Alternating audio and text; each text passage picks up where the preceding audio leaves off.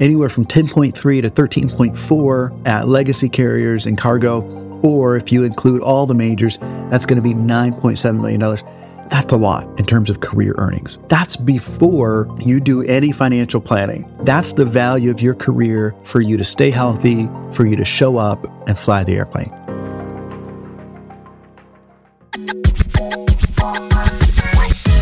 You're listening to the Pilot Money Podcast, the show dedicated to guiding professional pilots towards a future of financial success and stability. Fly along with your host, Timothy P. Pope, as he provides financial planning insights and answers to your burning questions and dives into real life stories from fellow pilots who share their successes and cautionary tales. The Pilot Money Podcast takes off now. Welcome to the Pilot Money Podcast. My name is Timothy P. Pope, certified financial planner specializing in the financial planning needs of the professional pilot. Today we've got a solo episode. We're going to talk about three things that you can do to maximize this awesome opportunity that you have as a professional pilot. In the last episode, we talked to Kit Darby from kitdarby.com. He is the leading authority on airline pilot compensation. If you haven't listened to that episode, go back and listen to it. You won't have far to search. It's episode two, and what you're listening to now is episode three. So when recalling our conversation last time with Kit Darby, if you took nothing else from that conversation, take this away. As an airline pilot, you have a tremendous opportunity in terms of career value, which looks at your career earnings and also your 401k contributions. A pilot with 25 years left in the game at a major airline with today's contract values will average a lifetime career earnings of 9.7 million. So Kit and I talked about that and he has a chart that shows the years of service and total compensation.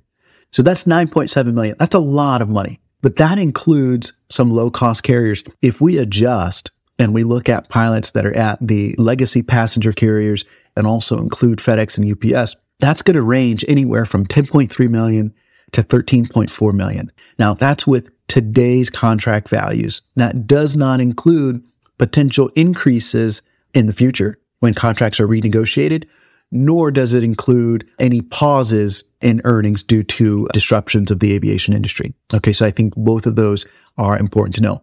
However, anywhere from 10.3 to 13.4 at legacy carriers and cargo, or if you include all the majors, that's going to be $9.7 million. That's a lot in terms of career earnings. Okay. That's before you do any financial planning. That's the value of your career for you to stay healthy, for you to show up and fly the airplane. So today we're going to talk about three things that you can do to really capitalize on the opportunity that you have as a professional pilot. So tip number one is track your cash. Track the money that's coming into your bank account and track the money that's going out. And periodically you're going to need to track what that money is being spent on. If you are not tracking how much money you're spending and what you're spending it on, chances are that you're probably spending way more than you think. And I am willing to go to bat for that. Now, here's the thing. Here's the caveat. If you are meeting all of your financial goals and you're saving and investing towards them and you're on a good trajectory to achieve or exceed them, and if you also have flexibility in case there's an emergency and you're not carrying any unnecessary debt, then by all means, have at it. You probably don't have to track as closely as somebody else who is not in that condition. But if you are not on track to meet your financial goals, maybe you're finding it hard to save or invest, and maybe you don't have the flexibility in case there's an emergency, then stop what you're doing and start tracking the money that you're spending. And here's the trap that I sometimes see folks run into. They say, well, Tim, I don't have a budget, but I put everything on the credit card and I pay it off at the end of the month. And so I'm not paying any interest to the credit card company. So in that regard, I can afford everything that I'm buying.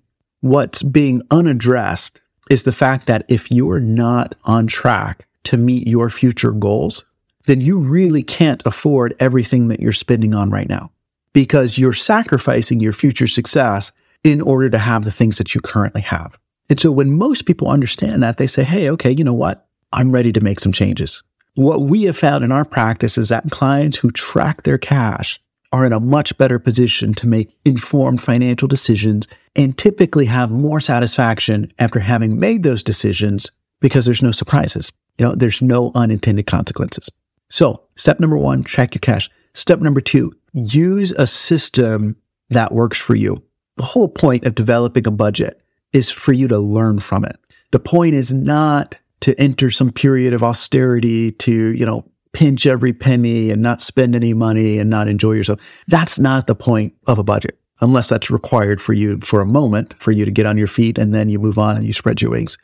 But the real point is to use the information that you collect about your spending habits and you want to use that information to pursue whatever financial goals that you have. So there are so many budgeting apps out there and we've seen it all. We've seen the apps. We've seen Excel spreadsheets. We've seen the expense trackers that you can buy through Excel. We've seen handwritten worksheets. The financial planning tools that we use have expense tracking capabilities. So there's a lot of options to choose from. Now, I haven't found one that's perfect. So my advice is to use whatever means and method that works for you and that gets the job done. Now, I know for myself, I like to use an Excel spreadsheet for my family. I like to put the numbers in and project them out month by month.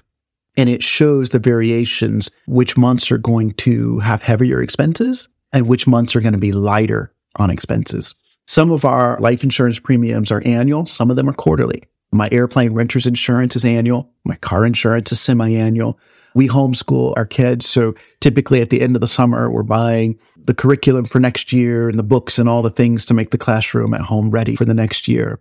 I've also noticed for our family, we do a lot of activities in the fall. I think here in Charlotte, the weather gets really nice in September, October, November. We do a lot of things.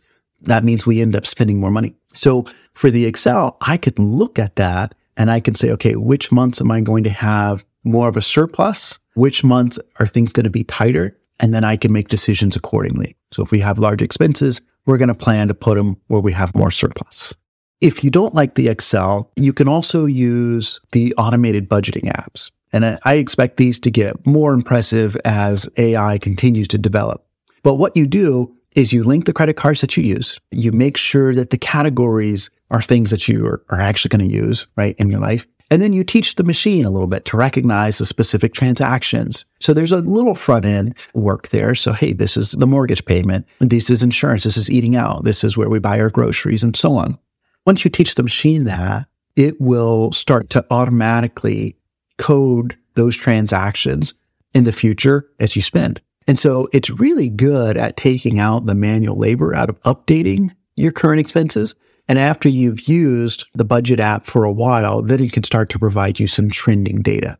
So the whole point here is to use something that's going to work for you. If you make it too difficult on yourself, you may quit before it serves its purpose of providing the useful information that we're looking for. We see that clients that are new to tracking their expenses, when they start, a lot of the times they immediately start to identify things that they can cut right away. And Again, the point is to learn about your spending habits. Now, be my guest. If you've discovered a subscription that you haven't used in two years, sure, you know, let's go ahead and cut that out. But we want to become educated about your spending patterns and then make informed decisions on which items have served their useful life for you and where you're going to redirect your cash flow in a different area to support your goals. So the other thing that you want to think about is the amount of time that you spend with your budget is going to vary depending on where you are in your financial journey. If this is new to you or spending has been a struggle, you'll likely spend more time on it in the beginning. If you're established on the track to meet and exceed your financial goals, you'll probably spend less time with the day to day expenses. And that, by the way, is the goal for everybody.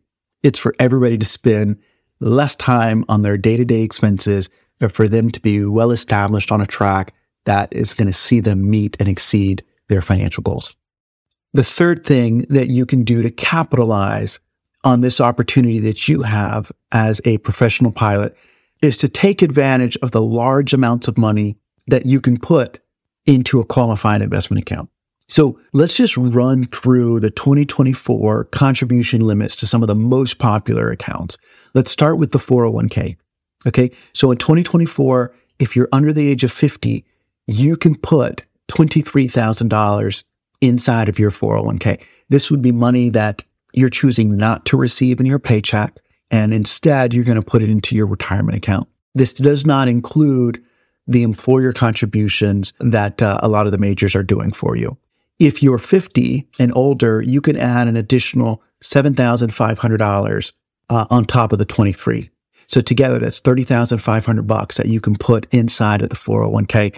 And we're not even talking about any 401ks that accept after tax dollars. So 30,500. That's a lot of money. Take advantage of that.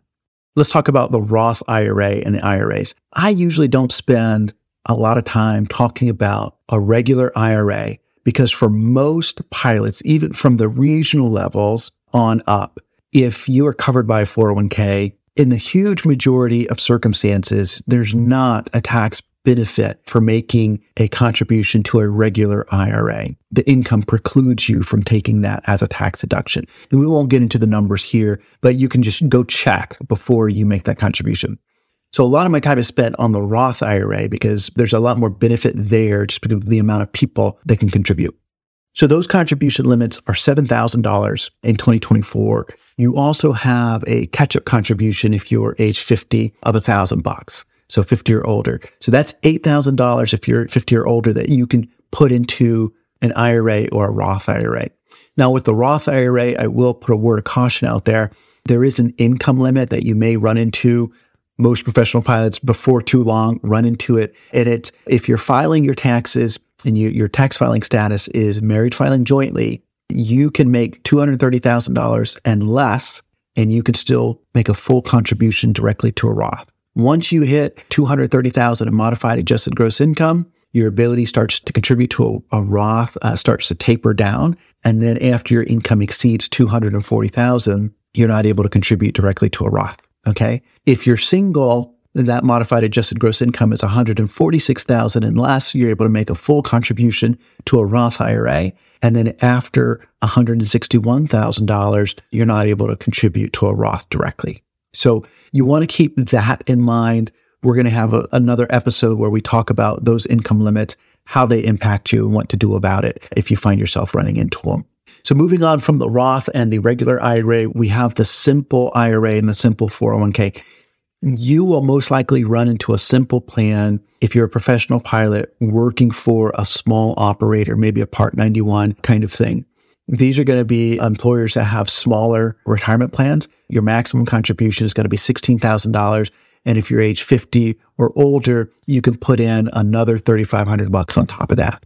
So for a total contribution of 19,500 to grow in your simple accounts. Still, that's a good chunk of change there. The last retirement account we're going to talk about is the SEP. So this is for your self-employed pilots who do contract work. Your maximum contribution that you can put into a SEP in 2024 is $69,000. You'll notice a couple things. This one is way more than the other contribution limits that I've provided, but you also notice there's no catch-up contribution. So the thing with the SEP account is that it's limited to 25% of your self-employment income and all of the contributions are made, air quotes, from employer contributions. So when you're self-employed, a lot of times you wear both the employer hat and the employee hat. Well, in order to contribute to this account, it's all going to come from the employer bucket. The last account that I want to mention here in the 2024 limits is the health savings account. So this is going to be a savings account that's connected to your health insurance. And it's also going to be one that you have to qualify for. Okay. So you're going to have to be enrolled in a high deductible health plan. And you're also not able to have any other health coverage when you're participating in the HSA with some variations. You can have a, a, limited purpose FSA. By far and large, you're not able to have any other health coverage. So this sometimes comes up when you retire from the military. You have TRICARE, but also you might have some other coverage, maybe from your spouse or what have you. That in that scenario, it would preclude you from participating in the HSA. So the maximum contributions for folks with the high deductible health plan that have family coverage in 2024 is $8,300. And if you have uh, single coverage, it's 4150, 4150 bucks.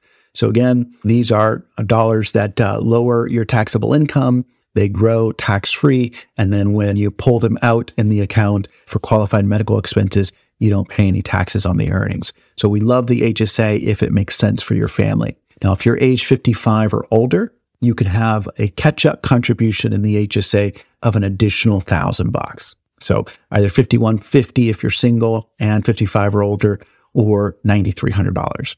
So across these accounts types that we mentioned, the maximums are relatively high, especially if you start putting a couple of these accounts together. Some of the IRAs and the 401ks or the 401ks and the house savings accounts. You could start to squirrel away a large amount of cash into a qualified investment account. So tip number three to really just take advantage of the opportunity that you have as a professional pilot is to go ahead, use these accounts to your advantage load them up where you can, where it makes sense, and where it supports your financial goals. That brings us to the analysis section. So, the three things that I want you to think about from today's episode. Number one, know where your cash is going. Track your spending and review it periodically. If you're not uh, into using the spreadsheets, use a budgeting app to make it easier. There's no perfect solution. Just pick something that works for you. And I'll repeat this because I believe it and I see it all the time. If you're not tracking how much you spend, you're probably spending way more than you think.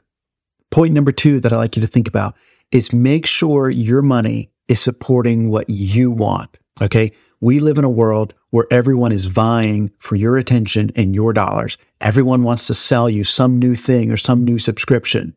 And if you're not careful, you'll end up doling out cash for all of these items with no money left over to support the things that you really want. So if it's important for you to buy a property at the lake at some point or to own an airplane, that's awesome. That's great. But are your dollars supporting you? How are your dollars supporting you? Are you saving for the down payment? Are you tackling some unnecessary debt first so you can save for that down payment? Maybe you want to get on a good track towards retirement first before you begin to work on the secondary goals. All of those things are good. But what we find is when you're being intentional about how your money is supporting you and you're really clear about what you want, making those choices will become easier for you. And the third thing that I want you to think about is pay yourself first. We went over the 2024 maximum contribution limits across retirement accounts.